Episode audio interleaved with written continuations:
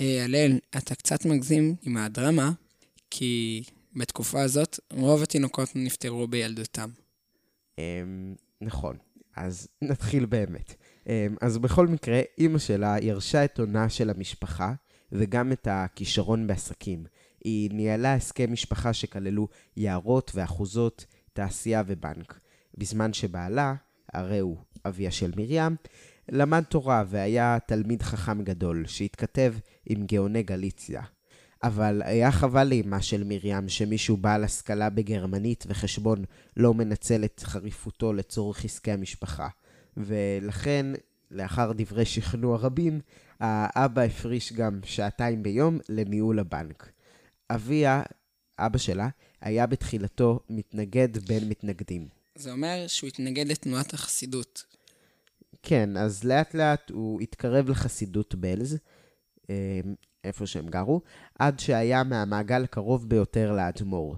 קראתי בספר היה צדיק וראו איננו עוד, שהוא היה נחשב ליהודי המרשים ביותר בבלז אחרי האדמו"ר. טוב, אז אחרי ששמענו קצת על הבית, אולי כדאי שתספר על מרים. מרים לא למדה בבית ספר, כי הבית ספר היחיד שהיה פתוח לבנות בעיירה בלז היה בית ספר נוצרי. כמובן שבנות החסידות לא הלכו אליו, אבל אל דאגה. מרים לומדה על ידי מורה פרטי שהיה גר בביתם הגדול. אך כל החיים הטובים האלה נמוגו בגיל חמש.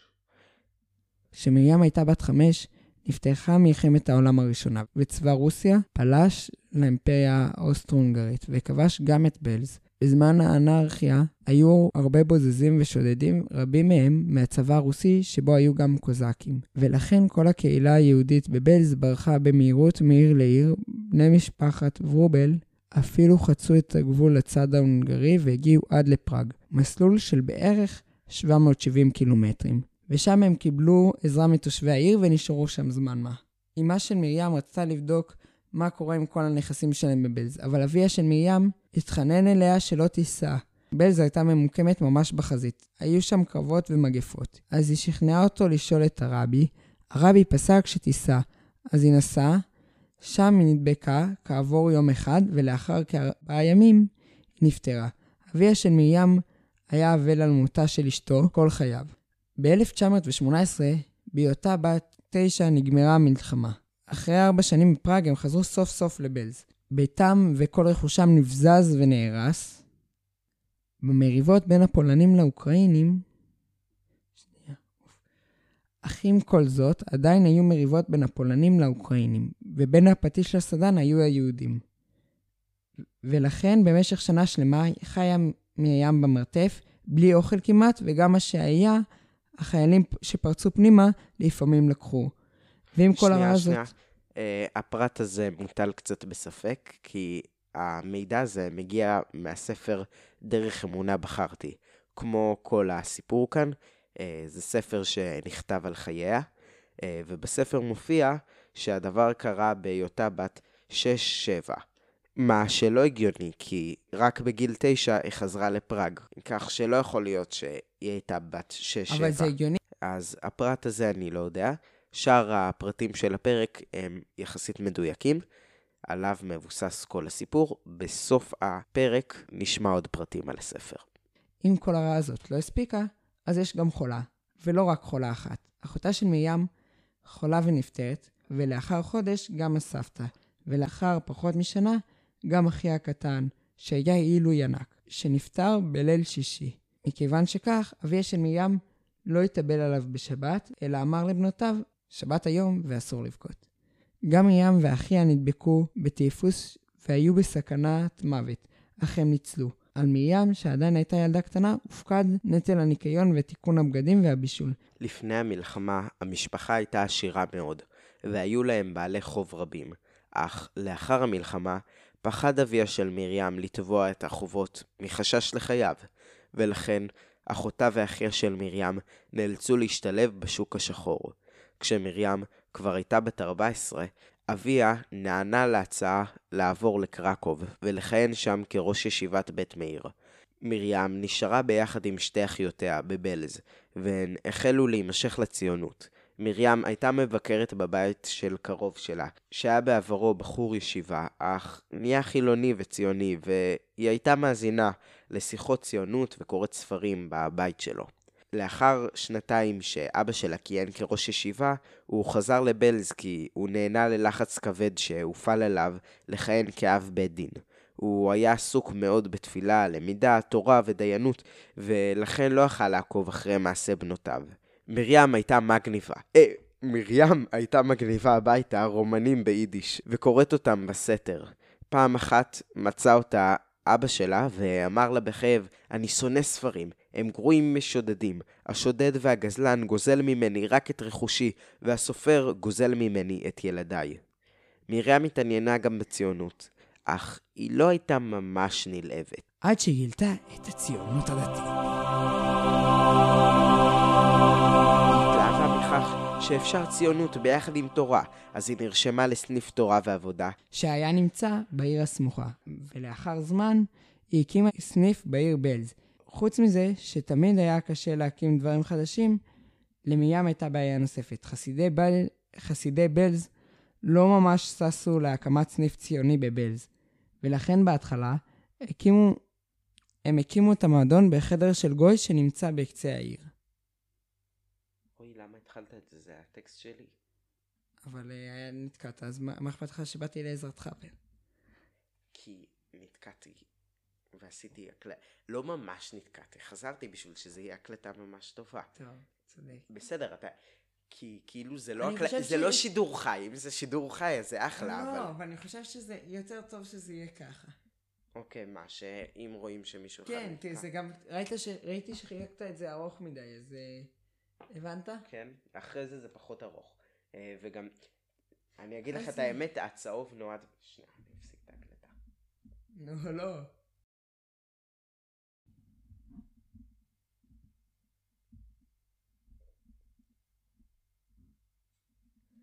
לאחר שהיא הקימה את הסניף, היא המשיכה להיות בולטת מאוד.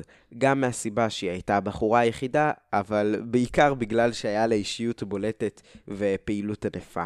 במשך הזמן בפולין, היא השתתפה בוועידות רבות של התנועה.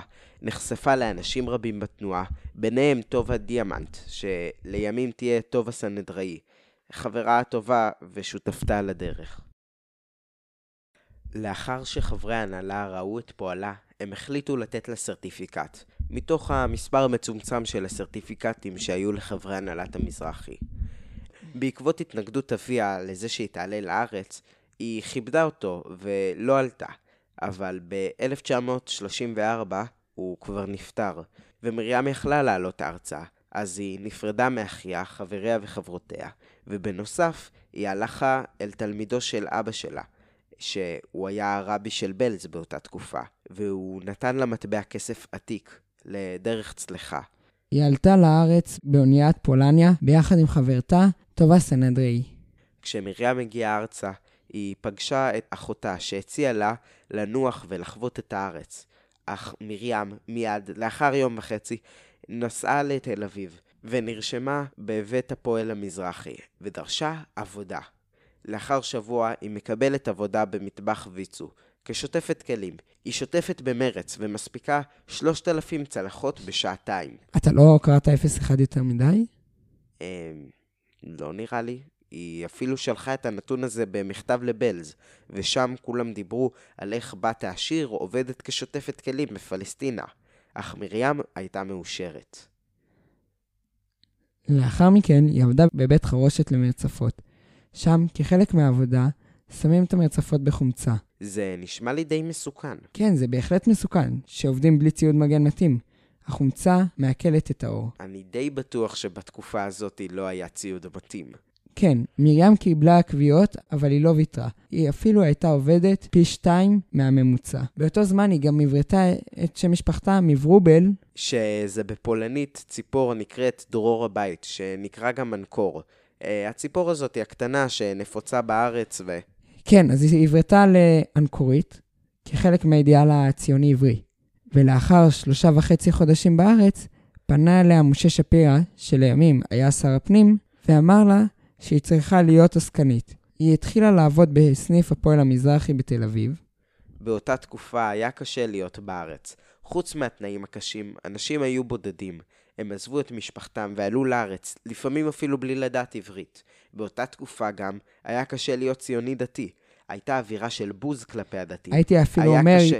הייתי אפילו אומר שיותר היה קשה להיות ציוני דתי. כן, היה קשה למצוא עבודה, כי ההסתדרות הייתה נלחמת בהם, ובאותה תקופה גם, גם קצת בימינו. היה קשה להיות אישה. לא היו נותנים להם כמעט עבודות, כי הרבה פעמים לא הייתה להם הכשרה, ולא היה מי שישמור על הילדים שלהם, ובעיקר כי הם לא ידעו לדפוק על השולחן ולצעוק, תנו לי עבודה! אז תעשו דיאגרמת ון, ותראו שלחיתוך בין הקבוצות, זאת אומרת, לחלוצות הדתיות, היה מאוד קשה, ואת זה מרים רצתה לפתור. כבר לפני מרים, היו שניסו לשפר את מצבה של החברה. שזה הכינוי לחברות תנועת הפועל המזרחי, זאת אומרת, פועלת דתית. אבל הסיפור שלנו מתמקד במרים אליאש. אז אנחנו לא כל כך נדבר על השאר, למרות שהיו עוד הרבה אנשים ונשים שפעלו קשה בשביל הפועלת. את חלקם נזכיר בתור שהם עבדו ביחד עם מרים, אבל היו גם כאלה שלא עבדו ביחד עם מרים עוד לפניה ואחריה, וגם איתה, ואנחנו פשוט לא נזכיר אותם. אז ב-1935 ארגנו חברות הפועל המזרחי גישת חברות הארצית. שם הם החליטו על כמה החלטות שנועדו לשפר את מצבן של הפועלות הדתיות. ובפגישה זו נוצר בעצם ארגון חדש. הן גם החליטו למנות את מרים למזכירת לשכת העבודה של החברות. בתור מזכירה, היא החלה ליצור קשרים, להכריח אנשים לתת עבודה לחברות על ידי צעקות תוקפניות ושכנוע שקט, בכל הלהט והמרץ. זה היה חלק מהאישיות שלה. אנשים שראו אותה ממש אמרו, בפחד. כן, היא הייתה יכולה ממש לשכנע אה, כל אחד. עוד החלטה שהוחלטה בפגישה של החברות הייתה להקים משק פועלות, שנועד להכשיר את הפועלות בעבודה לקראת קליטתם ביישובי הפועל המזרחי. עד עכשיו סיפרנו על סבתא רבא שלנו, אבל בשביל שסבא שלנו יבוא לעולם, הוא היה גם צריך אבא. אז עם מי התחתנה מרים? עם יחיאל אליאש.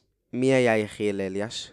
יחיאל אליאש הוא בן דוד שלנו, הוא נולד ב... נו, די, די, זה לא מצחיק. התכוונתי לסבא יחיאל, לא לבן דוד שקרוי על שמו. אה, היית אומר, טוב. אז סבא יחיאל היה פעיל בפועל המזרחי כמו מרים. הוא ייסד את תנועת בני עקיבא, את משמרות אליצור, זה היה מסווה לפעילות הפלוגות הדתיות בהגנה, כי היה את מכבי ואת הפועל שנועדו להיות אה, לחילונים מסווה, אבל לא היה לדתיים. אז לפלוגות הדתיות בהגנה עשו את אליצור, שזה יהיה ארגון ספורט שהבריטים יחשבו שזה ארגון ספורט, וזה בעצם היה מסווה לפעילות ההגנתית. עד היום יש את ארגון הספורט אליצור שיש לו כמה... כן, והיום זה ארגון ספורט מצליח בלי קשר להגנה, אבל uh, גלשנו קצת, הוא סיפור מאוד מעניין על סבא יחיאל. יש ספר שהוצא בכמה הוצאות, שנקרא המעשה הבא בחזון, שמדבר על חייו, אבל אנחנו כאן אצל מרים אליאש. אם אתה כבר מזכיר את המעשה בא בחזון, כשהספר יצא, הרב נריה אמר שעל מרים היה אפשר לכתוב את הספר החזון בא במעשה. קהילת האמונה של מרים, המעוף והחזון באו לידי ביטוי ממצה בעשייה בתחומים חומריים לכאורה. כן, אז נחזור ליחיאל. יחיאל חזר משליחות באירופה, והחל לארגן תאים מקצועיים ותרבותיים בסניף תל אביב. כשנכנס לבניין ראה פנים חדשות. הבחורה הזו מסורה לעניין ימים ולילות, מספרים לו בסניף. מסירות כזו לא רואים בכל יום. גם עברה מרשים. הייתה חברת מרכז התנועה בלבוב, גייסה חברים חדשים לתנועה בנסיעות על פני כל גליציה, הייתה ציר גליציה לוועידה העולמית של המזרחי. משה חיים שפירא בעצמו בכבודו ובעצמו, החליט עם עלייתה ארצה להכניס אותה למועצת הסניף. יחיאל התרשם, אבל נזהר. עסקניות צרופות, חשב, אינן ראיות אידיאליות. זה לא בשבילו. אבל מהר מאוד גילה שלא כך היו הדברים אצל מרים. באותה שעה לא היה לו מקום מגורים, ומרים סיפרה שבדירתה בה שכרה חדר, ביחד עם חברתה הטובה, יש עוד חדר פנוי. יחיאל שכר את החדר הפנוי בשותפות עם אחותו אסתר, ועכשיו היה יכול לראות מקרוב את מרים עקרת הבית הפדנטית. חדרה היה הכי מסודר והכי מצוחצח בכל הדירה. את זה קיבלה מאביה, שתמיד הקפיד שגם לבנותיו תהיה הופעה מצוחצחת. אחרי חצי שנה החליטו, מתחתנים. הייתה זו החתונה התנועתית הגדולה ביותר בתולדות התנועה, מזכיר ומזכירה שלאחד העם 108 שזה היה הסניף של הפועל המזרחי. מתחתנים. שניהם מסורים לעבודתם כאידיאל עליון, שתיהם מסכימים שאפילו חתונה לא דוחה עבודה. לשניהם ברור, את הטקס קובעים לשעה שבה לא עובדים. כלומר, למוצאי שבת. איזה מוצאי שבת? זו של שבת הגדול. יחיאל אמר, כדי שנוכל לבלות את שבעת ימי המשתה לא על חשבון עבודתנו בתנועה. מי יכול לתפוס בימינו מסירות שכזו? בערב שבת הגדול עבדו החתן והכלה כמעט עד הדלקת נרות, כדי להספיק הכל במשרד. למחרת בלילה טיפסו אל מסעדת ויצו. זו המסעדה שמרים שברה, שברה בה הציעה... שנייה. זו המסעדה שמרים... לא, לא, לא. זו המסעדה ש... אוקיי. זו המסעדה שמרים שברה בה הציעה הספק, הציעה הספק של שטיפת צלחות. ולכן גם קיבלו אותה בשמחה, ולכן קיבלו אותה לשמחה שלהם בחינם. ולכן, ולכן הסכימו לעשות את השמחה שלהם בחינם. לא. ולכן גם, ולכן גם הסכימו לארח אותה לשמחה שלה בחינם. חברותיה של מרים עפו כמה עוגות, החברים קנו כמה בקבוקי יין. לסעודת שבע ברכות הצטיידו החבר'ה בכיכר לחם לבן. מותרות. עם חתיכת נקניק. וואו. כן, לחם לבן בעצמו זה מותרות, אז עם חתיכת נקניק, וואו. ממש פשוטים היו. במיוחד שאחרי המסיבה הם הלכו הביתה אל אותה דירה שכורה, אבל החליפו חדרים. אסתר, אחותו של יחיאל, עברה לגור עם טובה, ויחיאל לחדרה של מרים. סידור קצר, מועד שלאחריו עבר הזוג לדירה מסודרת. שנה אחרי החתונה הפכה מרים רובל אנקורית אליאש לאם. לבית החולים בלינסון נסע מתל אביב בתחבורה ציבורית בשני אוטובוסים. מהאוטובוס עד לבית החולים הלכה בחולות, כך חזרה גם עם התינוק על ידה, בחולות. לנסוע במונית היה מותרות שלא יכלו להרשות לעצמם. אמרת מרים ורובל אנקורית אליאש. נכון, בהרבה מקומות נקראה מרים מרים אנקורית אליאש. נראה לי מתוך פמיניזם, אבל אני לא בטוח. אז מרים גייסה את חברותיה, דמיונה ואת הניסיון העשיר שלה בבישול, ויצרה ארוחה משביעה, אך גם לכל נפש. זה החל כי רבים מהפועלים הדתיים בארץ היו רעבים. לא היה להם מספיק כסף בשביל לאכול במטבחים של הפועל המזרחי. אז מרים גייסה את חברותיה, דמיונה ואת ניסיונה העשיר בבישול, ויצרה ארוחה משביעה, אך גם שווה לכל נפש. לצורך ההמחשה להבין עד כמה היא הייתה יצירתית, אני אספר סיפור שסיפר יחיאל, בעלה של מרים. יום שישי אחד, הוא חזר הביתה דואג, הוא ידע שאין להם כסף. איך מרים תכין סעודת שבת? במדרגות עלה באפו ריח של דגים מבושלים. לאחר החקירה, מגלה לו אשתו שבשוק הכרמל אפשר להשיג דגים מלוכים בזיל הזול. היא קנתה אותם באמצע שבוע, השרתה אותם במים כדי להוציא את המליחות. ממחצית הכמות היא בישלה גפילטה פיש, ומהחצי השני תגנה קציצות בטעם בשר. עכשיו ברור איך המטבחים הצליחו. כן, המטבח היה הצלחה גדולה, ומהר מאוד הוקמו עוד הרבה מטבחים בכל הארץ.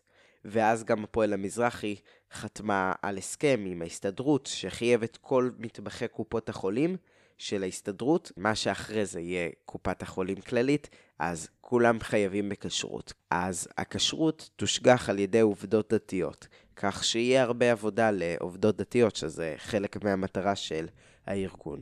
בהמשך גם ארגון ההגנה קיבל עליו את עקרונות הכשרות והסכים להעסיק עובדות דתיות שיפקחו על הכשרות. אך בגלל העבודה הקשה והדינמיות הגבוהה, כן, דינמיות ממש גבוהה. לפעמים עקרו מחנה תוך כדי הלילה מחשש שהבריטים יתפסו את המחנה. היה קשה מאוד למצוא עובדות שהסכימו לעבוד שם.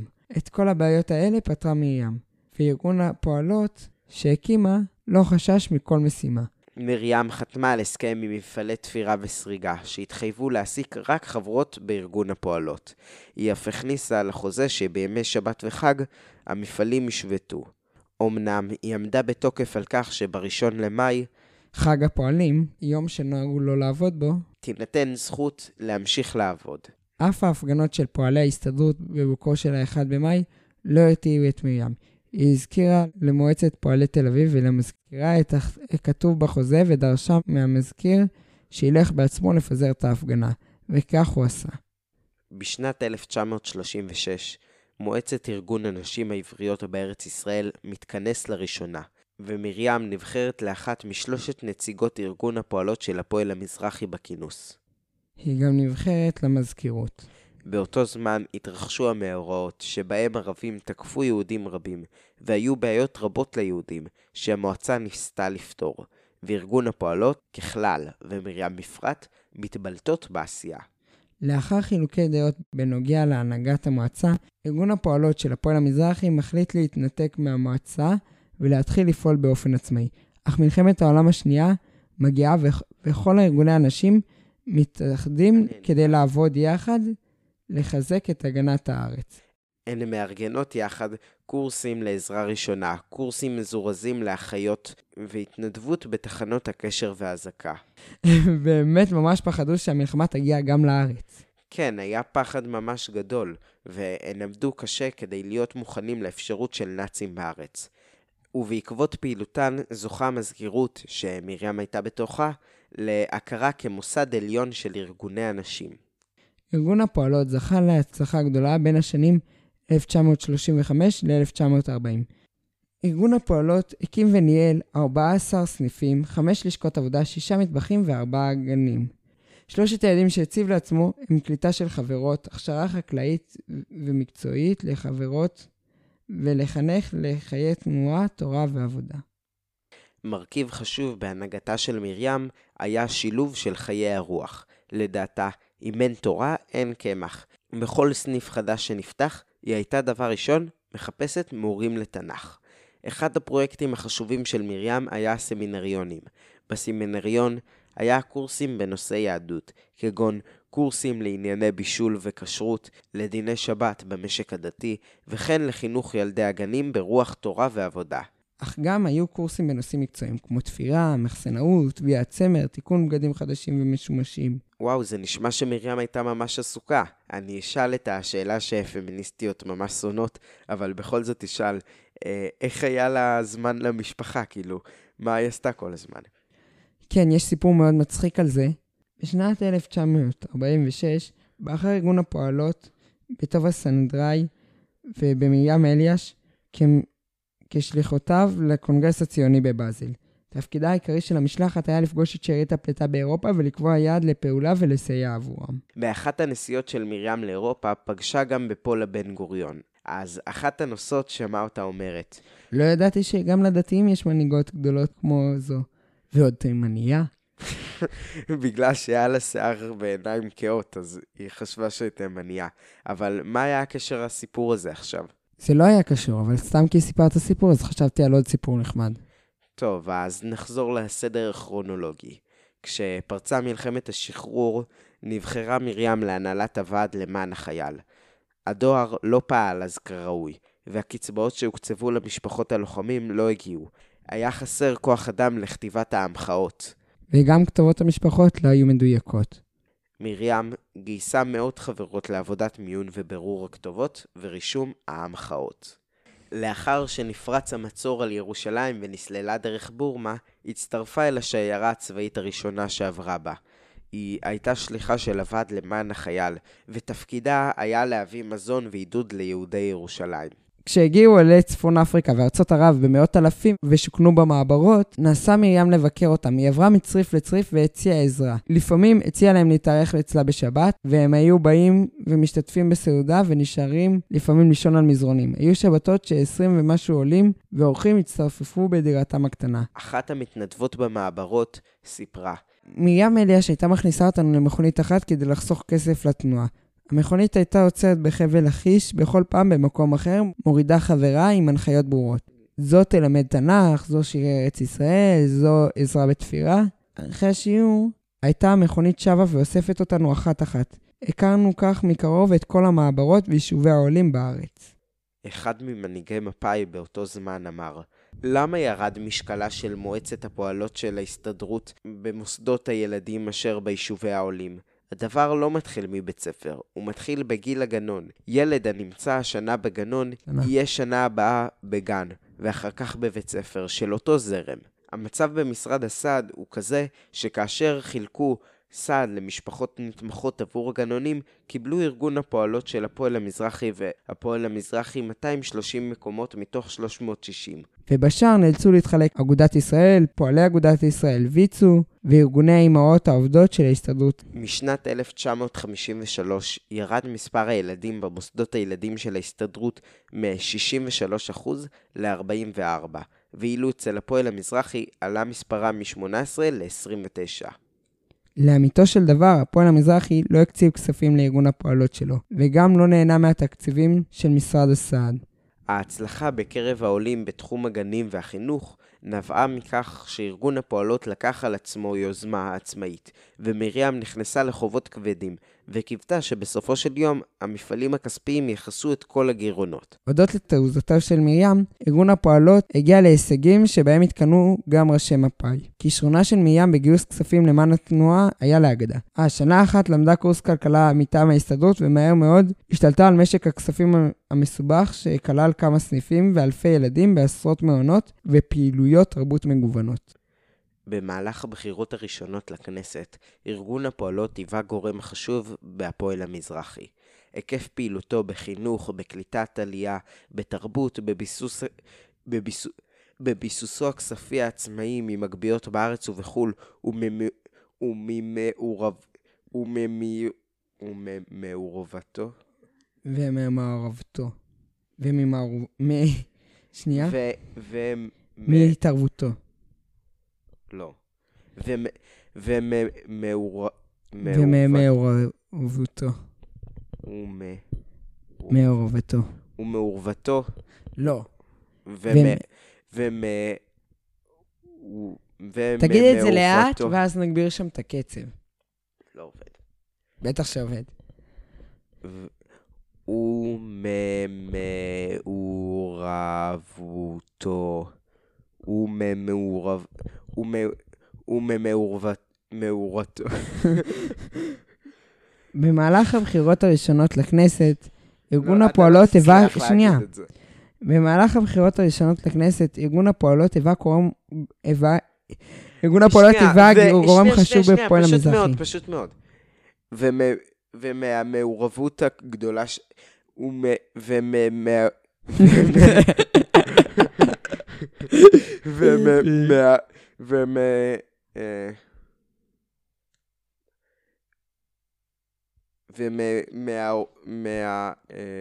ומהמעורבות ומהמעורבות הפעילה ומהמעורבות הפעילה שלו בכל ענייני היישוב והמדינה. אז זה הצדיק את ה... אז זה הצדיק את ציפיותיו לראות את המנהיגות... את מנהיגותו, את מנהיגתו. וזה הצדיק את ציפיותיו לראות את המנהיגות שלו כמועמד... כמועמדות. כמועמדות. כמועמדות ראויות לכנסת. מרים הייתה ב... מרים הייתה בקונגרס בבאזל, מהקונגרס בב... אוקיי. מרים הייתה מהקונגרס בבאזל ואילך, ציר בכל הקונגרסים וחברת בוועד הפועל הציוני מטעם התנועה הלאומית הציונית של הפועל המזרחי. שנים כיהנה כחברת הוועדת הכספים הקבועה של הסוכנות היהודית בארץ ישראל, על כך אף שקיבלה... על כך אף קיבלה. רק תגיד את השנייה. על כך אף קיבלה אות הוקרה לציון פעילותה בתנועה הציונית. כל אלה לא, כל אלה לא עמדו, כל אלה לא עמדו לחברות, כאשר מנהיג, מנהיגי היהדות הדתית הגיעו להכרה שעליהם לאחד את כל המפלגות הדתיות לרשימה אחת לכנסת הראשונה. כך קיוו... כל אלה לא, כל אלה לא עזרו לחברות כאשר המנהיגי הציון... כאשר מנהיג... אוקיי. כל אלה לא עזרו ל... כל אלה לא עזרו לחברות כאשר מנהיגי הציונות הדתית הגיעו להכרה שעליהם לאחד את כל המפלגות, את כל המפלגות, הד... את כל המפלגות הדתיות. כל אלה, כל אלה לא עמדו לחברות, כל אלה לא עזרו לחברות, כאשר מנהיגי הציונות הדתית הגיעו להכרה שעליהם לאחד את כל המפלגות הדת, הדתיות לרשימה אחת לכנסת הראשונה. כך קיוו תגדל, השפ... תגדל השפעתם על צביונה היהודי של המדינה לא, הצעירה. שנייה, לא, לא, לא, לא, לא, אל תקרא את זה ככה. תקרא שוב פעם את כל אלה לא עמדו אה, עד ל- לכנסת הראשונה. כל אלה לא עזרו לחברות כאשר מנהיגי הציונות הדתית הגיעו לה- להכרה שעליהם לאחד את כל המפלגות, הד... אה, את כל המפלגות הדתיות לרשימה אחת, ל... את כל המפלגות הדתיות לרשימה אחת לכנסת הראשונה. כך קיוו, שנייה. הוצאת? לא. אה, אבל אתה דיברת רגע. כי הם קיוו שהש... הם קיוו שאם תהיה מפלגה אחת לדתיים, אז היא תגדל ההשפעה שלהם על צביונה היהודי של המדינה הצעירה. ראש ישיבת פונוביץ' דאז, הרב קיינם, קוינם, כהנמן, נראה לי קנמן.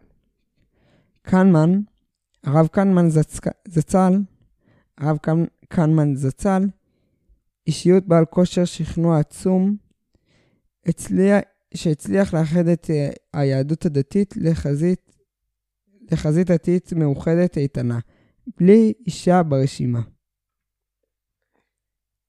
אה, שהצליח לאחד את היהדות, את היהדות הדתית לחזית דתית מאוחדת אתנה בלי אישה ברשימה. חברי הפועל שנייה, המזרחי, שנייה, לא, לא, לא, תמשיך אתה אולי אחרי... אוף. הם- קיוו שאם תהיה מפלגה דתית אחת, אז יישמר הצביון היהודי של המדינה הצעירה, כי זאת תהיה מפלגה גדולה ומשפיעה. אמ, אבל מי שהקים אז את ה... אבל מי שדאג לזה שתהיה המפלגה הזאת, הרב קנמן זצ"ל, הוא... ראש ישיבת פונוביץ' דאז, תגיד ש... לא. לא, תגיד אתה. תגיד אתה, כדי שזה לא יהיה חתוך מדי. לא, בסדר, זה... שנייה. ראש אה, ישיבת, אמ, רוצה שאתה תגיד או אני? אבל מי שהיה אז ראש ישיבת פונוביץ', מי שהיה, אבל, שנייה, אבל מי שהיה אז ראש ישיבת פונוביץ', הרב קנמן, שהוא זה שאיגד את, כולה, את כל המפלגות הדתיות בשביל להקים את המפלגה הגדולה, אז הוא התנה תנאי בזה שלא יהיה אישה ברשימה. חברי הפועל המזרחי הציעו לארגן... לא, אתה תמשיך... טוב. חברי הפועל המזרחי הציעו לארגן לפועל... הציע... חברי הפועל המזרחי הציעו לארגון הפועלות לרוץ ברשימה נפרדת. כך, שבועות אחדים לפני מועד הגשת הרשימות, נוצרה רשימת פד. רוב החב... חברות הפועל שנייה, המזרחי שנייה. היו רגילות לבחור ב... שנייה, שנייה, שנייה. ראשי תיבות של פועלת דתית. מה? נוצרה רשימת פ"ד. אוקיי. כך נוצרה רשימת פ"ד. ראשי תיבות, פועלת דתית. פועלות דתיות. ראשי תיבות, פועלות דתיות. רוב חברות הפועל המזרחי היו רגילות לבחור בבחירות לקונגרסים הציוניים, ומרים וחברותיה, אך מרים וחברותיה עברו סניף, מסניף לסניף ודיברו באספות גדולות לא, לא, ושכנעו... לא. בבחירות לקונגרסים הציוניים ב- ב- בהפועל המז... ב- במזרחי. בהפועל המזרחי. לא יודע למה, למה לא כתוב כאן את זה. אוקיי. רוב, חבר... רוב חברות הפועל המזרחי היו רגילות לבחור בבחירות לקונגרסים הציוניים בפועל המזרחי. אז מרים וחברותיה עברו מסניף לסניף ודיברו באספות גדולות ושכנעו בשיחות אישיות, אבל היה קשה לשנות את הרגלי ההצבעה של חברות, ובמלחמת ההסברה שקד... שקדמה לה... להליכי הקלפי, שקדמה להליכה לקלפי, הותקפה פד הן מצד ויצו והן מצד החזית הדתית המאוחדת. הדתיים טענו, מאחר שלאנשים יש כבר מנדט אחד, בטוח לא כדאי להם להצביע יותר מדי עב- עבורן, כי עודף, כי עודף לא יספיק למנדט שני, והקולות ילכו לאיבוד. כי העודף לא... כי העודף לא יספיק למנדט שני והקולות ילכו לאיבוד. כי העודף לא יספיק למנדט השני, כי העודף לא יספיק למנדט השני, והקולות ילכו לאיבוד. וואו, זה ממש כמו כל בחירות שעושים כאן, ובזמן האחרון היו הרבה בחירות, ככה שאני כבר מומחה בנושא. אז... למרות שאתה כזה צעיר, אתה עברת, נראה לי, מערכות בחירות שהרבה אנשים בגילך לא אהבו. כן, אז כל בחירות יש uh, גוואלד על uh, מפלגות שלא עוברות את אחוז החסימה, או גוואלד על זה שיותר מדי קולות הולכות למפלגה מסוימת, ומפלגה אחרת לא תעבור את אחוז החסימה, וכאילו מנסים לעשות הצבעה אסטרטגית. Uh, ממליץ לשמוע פרק של... לא משנה. פרק של מה? אתה לא יכול להפסיק באמצע משפט. אני לא אוסיף את זה, אבל... פרק של מה? ספינר. אה, על הגוואלד? לא, על uh, הצבעה אסטרטגית. אתה יודע שהוא מצביע הצבעה אסטרטגית. האסטרטגיה שלו זה לא נחשב הצבעה אסטרטגית. הוא לא מצביע לאף אחד. לא, נראה לי הוא אמר שהוא כן מצביע. לא הייתה אמירה כזאת שהוא לא מצביע לאף אה, אחד? לא, הוא אמר הפוך, שנראה לי, הוא אמר שאין קטע בהצבעות אסטרטגיות, כי הצבעה, אתה לא באמת, הקול שלך לא באמת משפיע. אתה מצביע בשביל... אה, נכון. בשביל, הסוציול... בשביל הסוציולוגיה, כאילו, הקשר בין האנשים, וזה, ו... וזה לא יושפע, ו... וזה יותר חשוב מאשר uh, הצבעה אסטרטגית. כן, גם כל אחד לא כזה משפיע. אבל למה אתה לא מדבר למיקרופון? זה כנראה שלא נוח לך מספיק. מה? המיקרופון לא קרוב אליך מספיק אם לא נוח לך לדבר אליו. אני גם מעדיף לא הכל לדבר בה. טוב, מה המקסימום? כאילו, מה כזה נורא? אוקיי. אמ, להגיד את זה? להוסיף את ההערה הזאת? כן, אבל לא את הזה עם הפרק. כי כשהמשכת לדבר על זה, לא היית קרוב למיקרופון. לא, כאילו, בלי להזכיר את הפרק, להגיד... אה, כן, בטח, בטח, בטח. לזה קוראים הצבעה אסטרטגית. בטח. לזה קוראים הצבעה אסטרטגית. זאת אומרת, אתה מצביע בשביל אה, מטר... אתה רוצה, יש לך, לזה קוראים הצבעה אסטרטגית. יש לך כמה מפלגות שאתה מעדיף, ואתה חושב שמפלגה מסוימת, יש לה סיכוי מסוים, כמו שאמרנו, נגיד, לא לעבור את אחוז החסימה, או שהיא לא מספיק קולות בשביל עוד מנדט, ולכן אתה מצביע לא למפלגה שהיית רוצה, אלא למפלגה אה, שקצת פחות אתה רוצה, אבל פשוט זה יעזור לה יותר. משהו כזה. אמ, ויש כאלה שטוענים שזה ממש לא חכם, ויש כאלה שטוענים נגמר... ש... מה? נגמר לי ה... ההשתקה. סלישה. ויש כאלה שטוענים שזה ממש לא חכם לעשות הצבעה אסטרטגית, כי בסופו של דבר הקול שלך לא באמת משפיע בבחירות. ועדיף לך להצביע למה ש... בסופו של דבר, אם אף אחד לא יצביע, אז לא יהיה בחירות. כן, אבל הקול שלך הוא לא באמת משפיע אף פעם, זה לא על כל אחד אה, אה, יש מנדט או אין מנדט, זה קבוצה של אנשים. הכי קרוב זה היה אלף. אז מה שאתה רוצה לעשות זה להצביע אה, מבחינה סוציולוגית, שיהיה לך נוח לחשוב גם שאתה יודע שאתה מבטא את העמדות שלך, ואז אתה תרגיש יותר בנוח עם הממשלה הנוכחית, לא משנה איך היא תקום, וגם יהיה לך יותר נוח לדבר עם אנשים שאתה הצבעת, אתה תהיה שמח על ההצבעה שלך יותר, אם תצביע לא אסטרטגית. אמ, זה... זה, זה אתנחתה קלה לענייני פוליטיקה. נחזור לזה ש... אמ, אז רשימת פד, הפועלת הדתית, הם ניסו ל... לעבור את אחוז החסימה, אבל אה, לצערם, אה, בגלל שכל כך עשו גוואלד על זה שסתם אה, יאבד קולות, אז בסופו של דבר... חסרו להם רק כמה מאות קולות לא, שנייה, תגיד את זה אתה. אז בסופו של דבר, נש... אז בסופו של דבר, אז בסופו של דבר אה, חסרו להם רק כמה מאות קולות כדי להיכנס, וככה, ו, וככה נעלמו הרבה יותר קולות, כי אלפי אנשים הצביעו להם, ופשוט נעלם. אז מרים, בנאום שלה אחרי ספירת הקולות, היא אמרה, היא אמרה כך, אנו ראינו שגם ליישוב... אה, אוקיי, סליחה. אנו הראינו גם ליישוב את כוחה של החברה... של החברה... אה, סליחה, אופס, טעות שלי. אנו הראינו גם ליישוב את כוחה של, של חברת הפועל המזרחי. היישוב יודע היטב את עבודתנו היפה והצנועה. הבלתי רעשנית ובכוחות לא, הבלתי רעשנית. הבלתי רעשנית. בכוחות מתנדבים ובכ... ובכסף מועט, הצלחנו לעמוד מול קצף מלחמות מגופות שונות. מגופים שונים. אה, איזה דפוק אני. אוקיי. ובכסף מועט הצלחנו לעמוד מול, מול קצף מלחמה מגופים שונים. למרות הכל, הצלחנו להשיג 2,800 קולות, לעומת 5,000 של ויצו. רשימת היחיד, רשימת הנשים היחידה מלבד רשימת... לא, שנייה. רשימת הנשים היחידה מלבד רשימתנו. זה הסוף, לא? אה, לא, זה ארוך. הוויצו זה... לא משנה. אוקיי. תנועות ואישים גדולים, שמאחוריהם עבר פוליטי גדול, לא הצליחו להשיג את מספר הקולות שאנחנו השגנו. העבודה הארגונית זו. שהעלינו כ... שנייה, שנייה. תן לי להיזכר, אני מנסה לחפש את המידע. יש מידע של הבחירות הראשונות, לדעתי זה יהיה נחמד להוסיף... אה, אז תוסיף את זה אחרי. זה.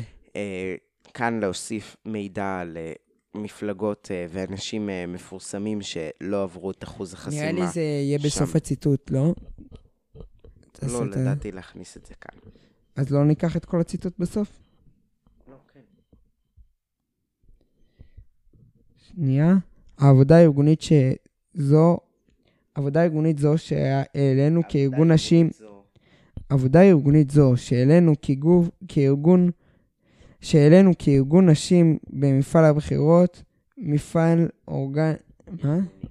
אה, מפעל ארגוני, הסתדרותי חברתי. שנייה. מפעל ארגוני הסתדרותי חברתי הוא, אנו יצרנו מחדש את החברה המאורגנת בעלת הכרה.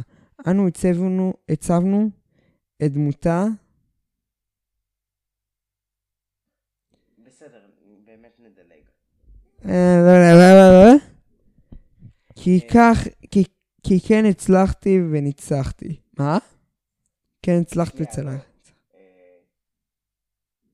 חברה, חברה יקרה, היי גיל... חברה יקרה, היא גאה על תוצאות אלו, כי כן הצלחת וניצחת. כן הצלחת. אוקיי. כי כן הצלחת לא. וניצחת. חברה יקרה, היי הגיעה... לא, לא, לא, אני אומר את זה כי, כדי שזה כן, לא. יראה חתוך. לא, אבל תגיד את זה. חברה יקרה, סתם. חברה יקרה, תהיי גאה על תוצאות אלה, כי כן הצלחת וניצחת. בשנת 1950... בשנת 1950 יוצאת מרים בש... בש... בשנת 1950 יוצאת מרים בשליחות ארגון הפועלות של הפועל המזרחי לארצות הברית. היעד הוא ביסוס והרחבה של תנועה מקבילה לארגון הפועלות בארצות הברית. למרים היה בבית תינוק בן שנתיים, ילד בכיתה ג' ובן על סף בר מצווה. אבל כשהתנועה קורית, לא עושים שיקולים פרטיים. לא עושים... אבל כשהתנועה קורית, לא עושים שיקולים פרטיים. בהגיעה למנהטן, החלה לנאום השכם והערב בכל מיני אספות של יהודים ביידיש. לשם הדבריה נפתחו הלבבות, והכיסים. לא, תמש... לא, תעשה שוב פעם נפתחו הלבבות שנייה. ואני אתפרץ. לש... לשם הדבריה נפתחו הלבבות. והכיסים. גם לקנדה נסע לביקור, גם לקנדה נסע לביקור בזק, וגם לקנדה נסע לביקור בזק, וכל כך, וכל, וכל כך הרשימה את נשי מזר... את נשי מזרחי קנדה. וכל כך הרשימה את נשי מזרחי קנדה, עד שאותה שנה התאחדו חברותיהן בארצות הברית, ונתנו לה כספים שנאספו עבורן, שנאספו עבור, ונתנו לה כספים שנאספו עבור תנועתן. צורת עבודה... צו, צורת עבודתה שימשה דגם לחיקוי, וקנה... וקנה... צורת עבודתה שימשה דגם לחיקוי וקנה מידה למה שצריך כדי להביא לעשייה גדולה. פעם פגשה נדיב שלא מחברי... פעם פגשה נדבן שלא היה מחברי תנועה... פעם פגשה נד... נדבן שלא היה מחברי הפועל המזרחי, בשם שפירא, שהיה אוסף בגדים מסוג, מסוג דל... שהיה אוסף. אה. אוקיי, צודק. אוף. כשהיה אוסף בגדים מסוג ד' מבתי מלאכה יהודים למטרות צדקה. בעקבות השיחה איתה, הוא העביר לרשותה את כל הארגזים שלו, שבתוכם אלפי בגדים למען ילדי ישראל, מזון, וגם מזון רב ואספקה. לא, גם מזון רב אספה. אה, וגם מזון רב אספה. לא, ב- לא וגם, זה לא... אה, לא, לא, אבל מה, לא הבנתי למה זה קשור. זה קשור, זה באותו זה. גם מזון רב אספה. העביר לרשותה אה, את... אני- אגיד את זה. גם מזון רב אספה, ביודעה כי ילדי המעונות והמוסדות סובלים מתפריט דל ביותר. חברי התנועה באמריקה מפצירים בה. הישארי עוד, את מחוללת נפלאות. הישארי עוד, את מחוללת נפלאות. מרים נהנית, היא נוסעת כל היום בדרכים, נואמת ומשכנעת. ארבעה חודשים נמשך המסע. אתה מבין שזה ארבעה חודשים של ילדים ללא הורים, כי גם יחיאל, האבא, היה עסוק מאוד. סבא אחיה, הסבא שלנו, הבן של מרים, היה במשפחה זרה במשך ארבעה חודשים בגיל שנתיים. בערב פסח חזרה...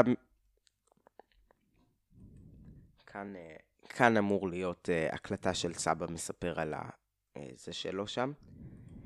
בערב פסח חזרה מרים כדי לראות... בערב פסח חזרה מרים כדי לערוך בר מצווה לבנה הבכור. מיד כדרכה הפשילה שרוולים והתגייסה לתכנון הבר מצווה. מרים רכשה דגים מלוכים בנקודות, מרים רכשה דגים מלוכים בנקודות, עפתה עוגות ביצים והזמינה חבית בירה. באולם סניף באחד העם ערכו ספסלים וכל התנועה התייצבה לשמחת המצווה של האל ישים. שנים ארוכות, שנייה, תגיד, אה, נראה לי תגיד, אה, בכל זאת, אה, אה, שמחה, אה, שמחה די אה. תנועתית. בכל זאת, שמחה די תנועתית של שתי מזכירים בכירים. שנים ארוכות... לא, שנייה. אה. לשמחת זה, זה, או הייתי אוסיף עוד אה, משהו שנראה לי... בעיקרון... אה, אבל לא, לא, לא, לא, לא, לא, מופיע- לא מופיע פה שום דבר שזה כאילו היה בצנע, זה לא מופיע כאילו... כאילו, מה אתה שזה יהיה מובן כאילו, אתה חושב? כי אמרתי נקודות. כן, כאילו זה, אני, אני לקח לי איזה רבע שנייה לחבר את זה. לא יודע, צריך בשביל זה להתחיל להסביר על צנע. כאילו, השאלה היא, השאלה היא כמה, לדעתי, חשוב חלק מהמושגים להסביר, וחלק לעבור עליהם, ומי שמכיר מכיר, ומי שלא לא. לפי ה... אוקיי, טוב, בסדר. אבל אתה לא מדבר ליד המיקרופון וזה משגע, כי אפשר לה, להקליט את זה ולשים את זה בפלסופים או משהו כזה, אבל רק שומעים אותי, אז אה, אוקיי, בסדר, מעכשיו אני אדבר ליד המיקרופון. גם את זה נשים בפלסופים, אבל מה שאני אומר עכשיו לא. זה כמו בעל שמה, מה בעל שמה? זה אנחנו. לא, פשוט זה יותר יהיה קל? לערוך. ומה יש בזה? אז הם... אה, וואי. במה יש בזה? אז הם עושים... טוב, בוא, אני בטוח יוריד את הקטע הזה, ואז הוא אומר, לא, את הקטע הזה אל תערוך, ואז הוא אומר, "אז אבל טוב." במה יש בזה, הם, אה, הם אומרים בפירוש בהתחלה כן, שהם לא, לא עורכים. כן, ואז הוא אומר, אולי את הקטע הזה דווקא כן נערוך, ואז הוא אומר, לא, גם את הקטע הזה לא נערוך, ואז הוא אומר, אבל את מה שאנחנו מדברים עכשיו גם לא נערוך. כן. היי. טוב, ככה, ככה. ככה, אוקיי, ככה, אוקיי, ככה זה הכי טוב. תקריא אתה. איפה אני? אה, אוקיי. שנים ארוכות, מאז שנות ה-40, פעלה מרים בשביל להגיע למיזוג עם נשי מזרחי בארץ ישראל. המכשול בדרך למיזוג היה פוליטי. חברות הארגון הפועלות ראו בעצמם חלק בלתי נפרד מהפועל המזרחי, ואילו נשי מזרחי ראו את עצמם כגוף לא מפלגתי. רק אחרי המיזוג בין הפועל המזרחי למ- למזרחי, נסללה הדרך למשא ומתן. למזרחי. רק אחרי המיזוג בין הפועל המזרחי למזרחי, נסללה. אה, לא, שנייה, רציתי לוודא שאמרתי את זה נכון. רק אחרי המיזוג בין הפועל המזרחי למזרחי, נסללה הדרך למשא ומתן למיזוג בין, התנועת הנשים, בין תנועות הנשים. ב-1958 נבחרה ועדת המיזוג המצומצמת שבין חברותיה היו טובה ומרים מצד ארגון הפועלות, ועוד שתי חברות מצד נשי מזרחי. ביניהם אשתו של הרב גורן, הרבנית, הרבנית צפיה גורן, ביניהן, ביניהן אשתו של הרב גורן, הרבנית צפיה גורן. ב-1960 נחתם המיזוג. לפ... לפי, לפי ההסכם נבח... נבחר... אוקיי. לפי ההסכם נבחרת, נבחרת הנהלת התנועה המאוחדת, תנועת האישה הדתית הלאומית, על, ד... על, הד... על דעת שני תנועות ובהסכמתן. השיאה הייתה שהרבנית שרה הרצוג, המר... המרכזת, מה?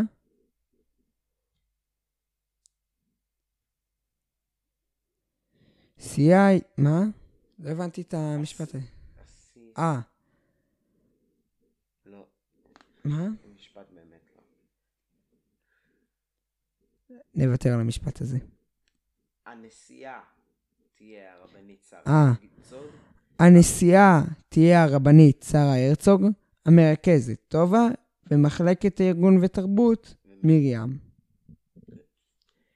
מרים שעסקה ב... מרים שעסקה בפועל בפעולת המיזוג ערערה רבות בשאלה מדוע חששו כל כך נשי המזרחי מן הדבר. היא שוחחה על כך עם... היא שוחחה על כך עם הרבנ... היא שוחחה על כך עם הרבנית הרצוג. משיחותיה, משיחותיה אלו הבינה שנשי המזרחי חרדו משיטת העבודה של ארגון הפועלות, שקודם עושים דברים ורק אחר כך מחפשים מימון. אסור שגירעון כספי יביא... אסור ש... אסור שגירעון כספי יפריע לעבודה, אמרו בארגון הפועלות. אבל גירעון לא היה מקובל בנשי המזרחי. החשש השני, היבלות, פוליט... פוליטית בתוך הפועל המזרחי. משהבינה מרים את החששות, ידעה איך להתגבר עליהם. היא הצליחה לעורר אמון מוחלט במידה כזו עד שכאשר... אח... ש... עד, ש... עד שכאשר, אחרי הוועידה הראשונה של התנועה החדשה, נפטרה הגזברית חנה לנ... לנסקון. חנה לנס... לנסקורן, לנסקון. חנה לנסקורן, לא, אחרי... אה, במידה... היא הצליחה לעורר אמון מוחלט במידה כזו עד כ... לא. היא הצליחה לעורר אמון במידה היא הצ- מוח... שנייה, אני אולי אני אגיד את זה. היא... רוצה? מה? היא הצליחה לעורר אמון מוחלט במידה כזו עד כ... לא. מה? היא הצליחה לעורר אמון מוחלט במידה כזו שאחרי הוועדה הראשונה של הפועל... הת- שאחרי הוועדה... שאחרי הוועדה הראשונה של התנועה, אחרי, שאחרי הוועידה הראשונה של התנועה החדשה, נפטרה הגזברית חנה לנסקון. ש- ולמרות שעל פי ההסכם, תפקיד הזיג... אז... אוקיי, שנייה. למרות ש... אוקיי, היא, היא הצליחה לעורר אמון מוחלט, לא, טוב, רק... ולמרות שעל פי הסכם... שעל ולמרות שעל פי ההסכם תפקיד הגזברית היה שייך להן, הציעו נשי המזרחי שמרים תהיה גזברית. היא קיבלה את, את הנטל הזה בנוסף לניהול מחלקת הארגון והתרבות. לאחר שגם ברשימה של הפועל המזרחי לכנסת השנייה לא שובצה שום אישה, ותוצאות הבחירות היו טובות, הרגשות היו מעורבים. מרים כתבה כך: יחד עם כל התנועה, שמחנו על ההצלח... על... יחד עם כל התנועה, שמחנו על הצלחת הפועל המזרחי בבחירות. עתה, אחרי הבחירות, חובה עלינו להצהיר זאת בפני עצמנו ובפני התנועה כולה, כי לעולם לא נשלים עם המצב של היעדר החברה מנציגות בסיעת הפועל המזרחי בכנסת. יש כאן בעצם מתח בין הרצון שהאידיאל של הפועל המזרחי יצליח, לבין הרצון... יצליח ויצא לפועל, לבין הרצון שהוא יבוא לידי ביטוי על ידי נשים. כן, בהרבה מהדעות של מרים יש מתח. מרים הייתה אשת פשרות, אפשר לומר ככה. היא הזדהתה פוליטית עם השקפת עולם של חיים משה שפירא, זה שדיברנו עליו, שהיה שר והכניס אותה לעסקנות. היא כמעט תמיד תמכה בו, והייתה בסיעה שלו. כמוהו, היא חשבה שלה...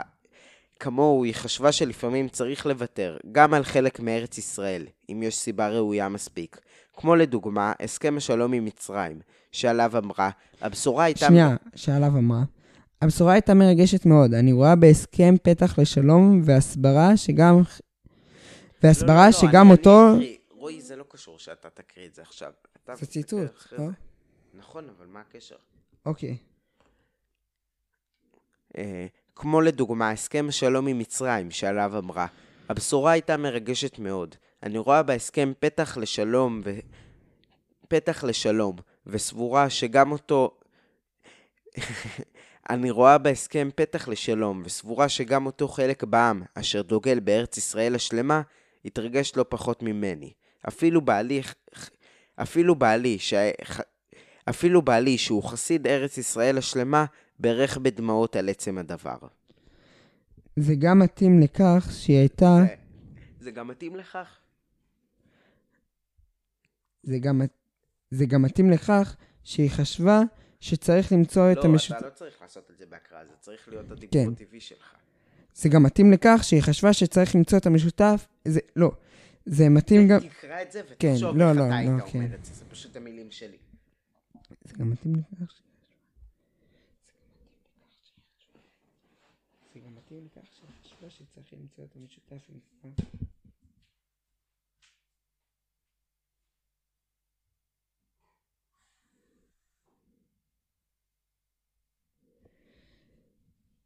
זה גם קשור לכך שהיא חשבה, ש... שהיא חשבה שצריך למצוא את המשותף בין, ה... בין ההסתדרות לפועל המזרחי. זה גם מתאים לכך שהיא חשבה שצריך למצוא את המש... זה גם מתאים לכך שהיא חשבה שצריך, להת... שצריך למצוא את המשותף בין, המזר... בין המזרחי, לא, בין הפועל המז... אוף, אני לא מצליח למצוא את הניסוח טוב. אוף, שנייה. זה גם מתאים לכך שהיא חשבה שצריך למצוא את המשותף בין הפועל... ב... זה גם מתאים לכך שהיא חשבה שצריך למצוא את המשותף בין כל חלקי העם במקום לפרד.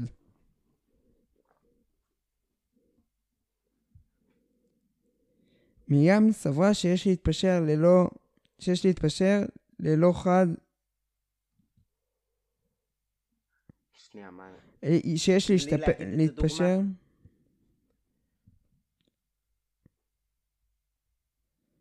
זה, אה, אוקיי. לדוגמה, שהיו חברים במזרחי שהביא... לא, שנייה. לדוגמה, כשהיו חברים... לדוגמה, שהיו חברים במזרחי שהביאו... לא, לא, לא. לדוגמה, כשהיו חברים... לא, שנייה. אוף, אבל אני לא זוכר באיזה טון עשיתי את הקודם. של אה, זה. זה גם מתאים לכך שהיא חשבה שצריך למצוא את המשותף בין כל, חל... בין כל חלקי העם, במקום למצוא. את הגורם המפריד. לדוגמה, שהיו חברים במזרחי שהב... שהביעו התנגדות חריפה לחרדיות, מה? שהיו חברים במזרחי שהביעו התנגדות חריפה לחרדים, מרים סברה שיש להתפשר ול... ולא לחדד את הניגודים. למרות שהיא הייתה פמיניסטית, שנייה, לא עשיתי את זה טוב. שיש להתפשר ולא לחדד את הניגודים. למרות שהיא הייתה פמיניסטית וכבר נפגעה בעבר מהמפלגות החרדיות, שבכל פעם שיצרו הסכם עם המזרחי, הם התנו כתנאי שהפועל המזרחי לא יציג חברות כמועמדות. ומרים הרי חשבה שנשים מוכשרות כמו גברים לנהל את ענייני הציבור, ולכן עליהם לחתור להשגת עמדת ניהול, וזה לא ממש מתאים. היא אפילו, היא אפילו פעלה לשם כך. היא פעלה להקמת סיעה עצמאית, היא פעלה, היא פעלה להקמת סיעה עצמאית של חברות שתרוץ לכנסת, כמו שדיברנו עליה, ו, ודגלה בקורסים והרצאות לקידום תודעה פוליטית חברתית. של חברותיה. תק- תקרא את זה כן, לא. מאיך היית אומר את זה. לא, לא, לא. כאן זה כזה אמור להיות כן. יותר שיח שלנו, ולא הקראה, אז תחשוב, פה יותר כן. חשוב ש...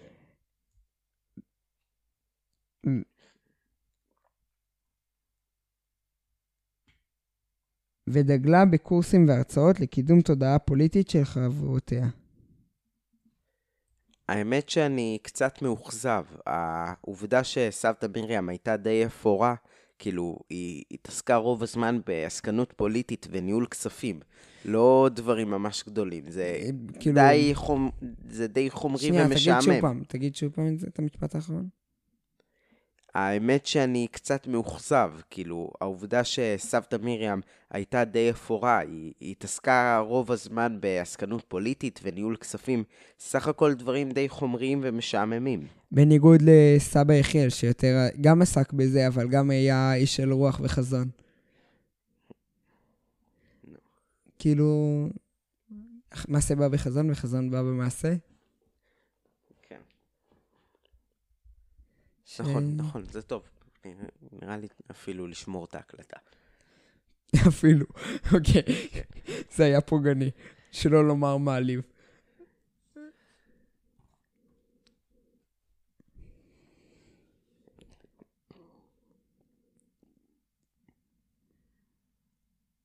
כן, הכישרון של... אה, כן, הכישרון של לא, מרים אבל- בגיוס כספים... לדעתי, המשפט שלה, שזה אומנם דבר חומרי ביותר, חדו לכם ש... אה, נראה לי. אבל בואו תשמעו מה... ס- תגיד, תגיד, ואפילו סבתא מרים, ואפילו סבתא מרים אמ- אמרה את זה כ... אה, לא, אפילו סבתא מרים הודתה לא, בזה. תגיד שוב, תגיד שוב פעם את ה... אני אקריא שוב פעם את החלק שלי, ואז ת, תגיד שוב פעם את דעתך, ו... אוקיי. ותשלב את זה עם הציטוט.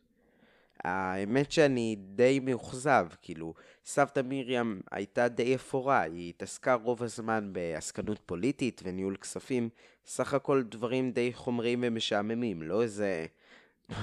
בדיוק ההפך מסבא, שסבא היה דווקא איש אה, יותר של חזון ועשייה. הוא גם היה פעיל, אבל אה, הוא היה כן, יותר... גם אצלו היה דברים כאלה.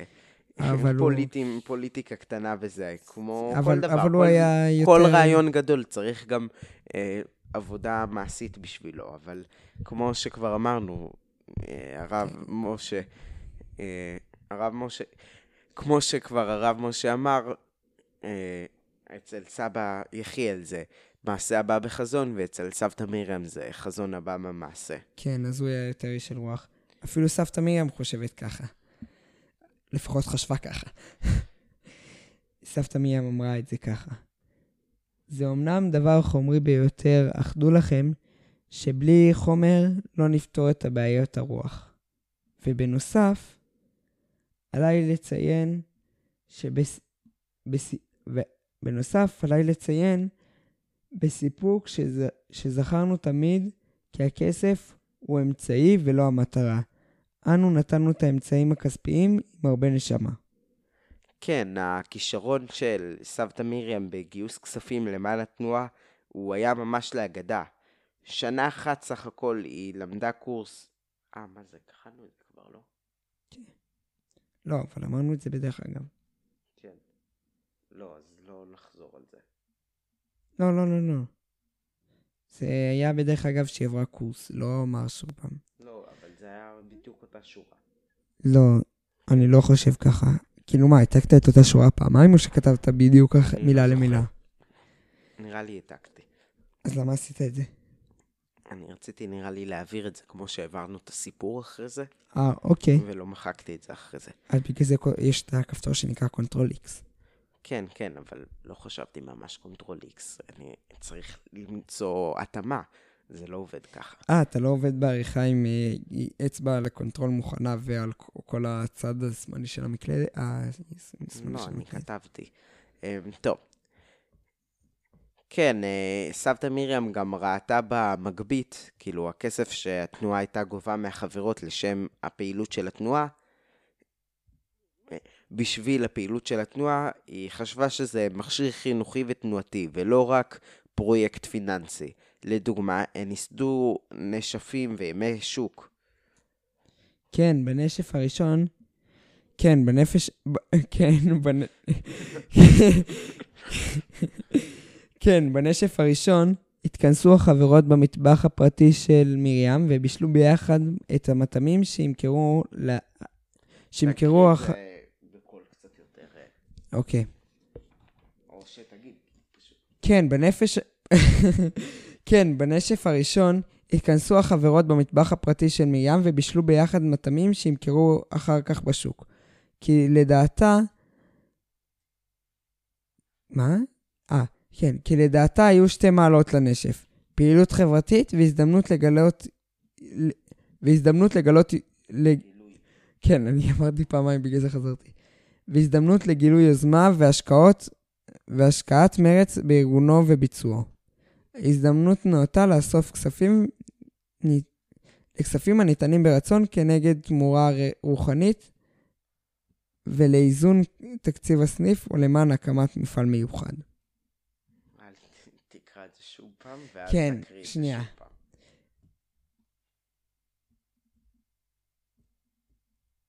כי לדעתה היו שתי נפ... כי לדעתה היו שתי מעלות לנשף, פעילות חברתית והזדמנות לגילוי יוזמה. השקעת מרץ ו... לא, שנייה. והזדמנות לגילוי יוזמה. וגם שמקבלים ערך ב- לתמורה, וגם שהתורמים יקבלו ערך ל- לתרומה שלהם.